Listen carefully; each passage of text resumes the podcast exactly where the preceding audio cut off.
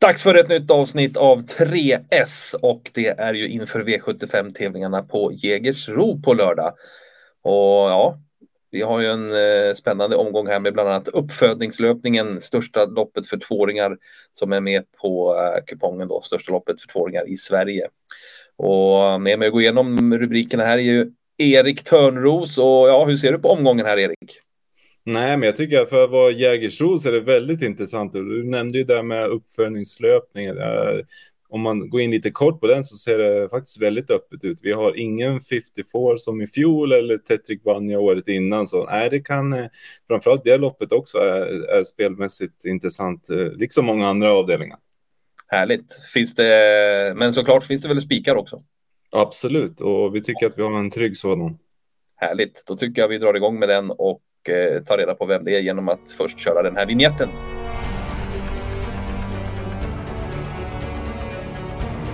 Då så är vi framme vid spiken alltså och eh, var hittar vi den? Mm, vi går ut hårt och kommer spika i V75 1, nummer 3, Always a Pleasure. Eh, han har ju visat otroliga fartresurser för den här låga klassen som ja, räcker en bra bit mer i, i klasserna. Och vi ser bilderna här senast hur han går undan till en säker seger i lite billigare sällskap, men intrycket går inte att klaga på. Och ja, från spår 3 så läser vi tidig ledning och därifrån ska det vara en toppchans till seger. Ja, spets och slut. Det behöver inte vara svårare än så då.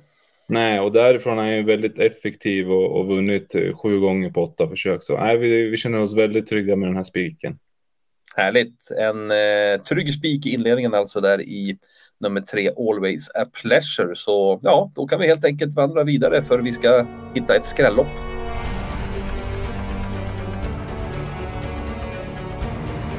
Mm, nu ska vi se vad vi hittar för skrällopp den här veckan då. Vad, ja, är det ett storlopp som det brukar vara? Mm, det är det återigen den här veckan. eh, vi går till V75 2 och äh, men det är framförallt det är några väldigt roliga hästar, men framförallt en som vi gillar extra mycket och det är nummer sex, Japiro Queen, eh, som gjort två starter för André Eklund.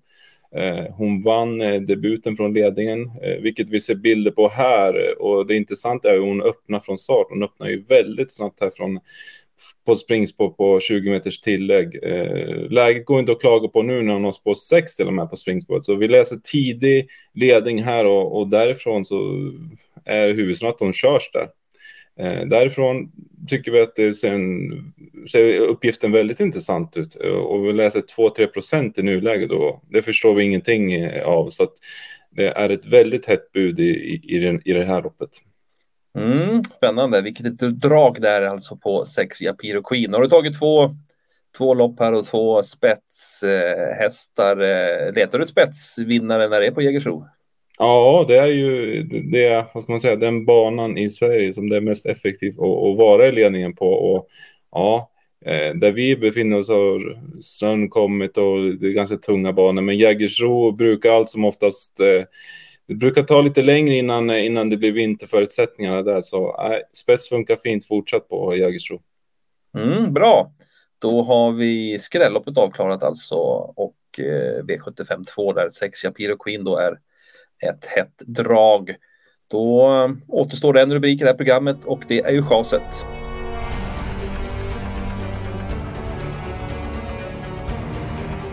Nu är vi framme vid den här härliga rubriken där Eh, en hårt betrodd häst ska chasas eh, och eh, ja, en som vi tror mindre på då i omgången. Och vilken är det den här veckan som landar under den här rubriken?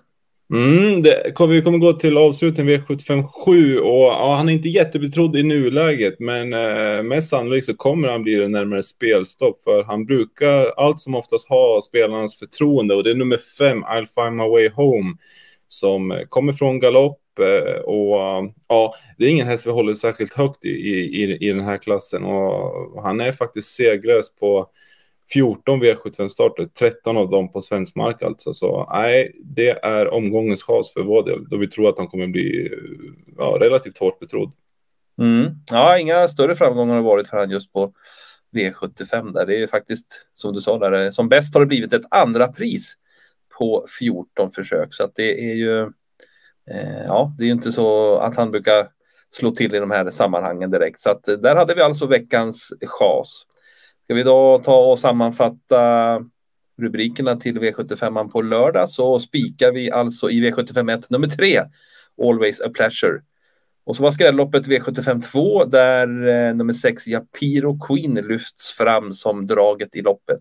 Och så chasar vi alltså i V75 7 nummer 5 I'd find my way home.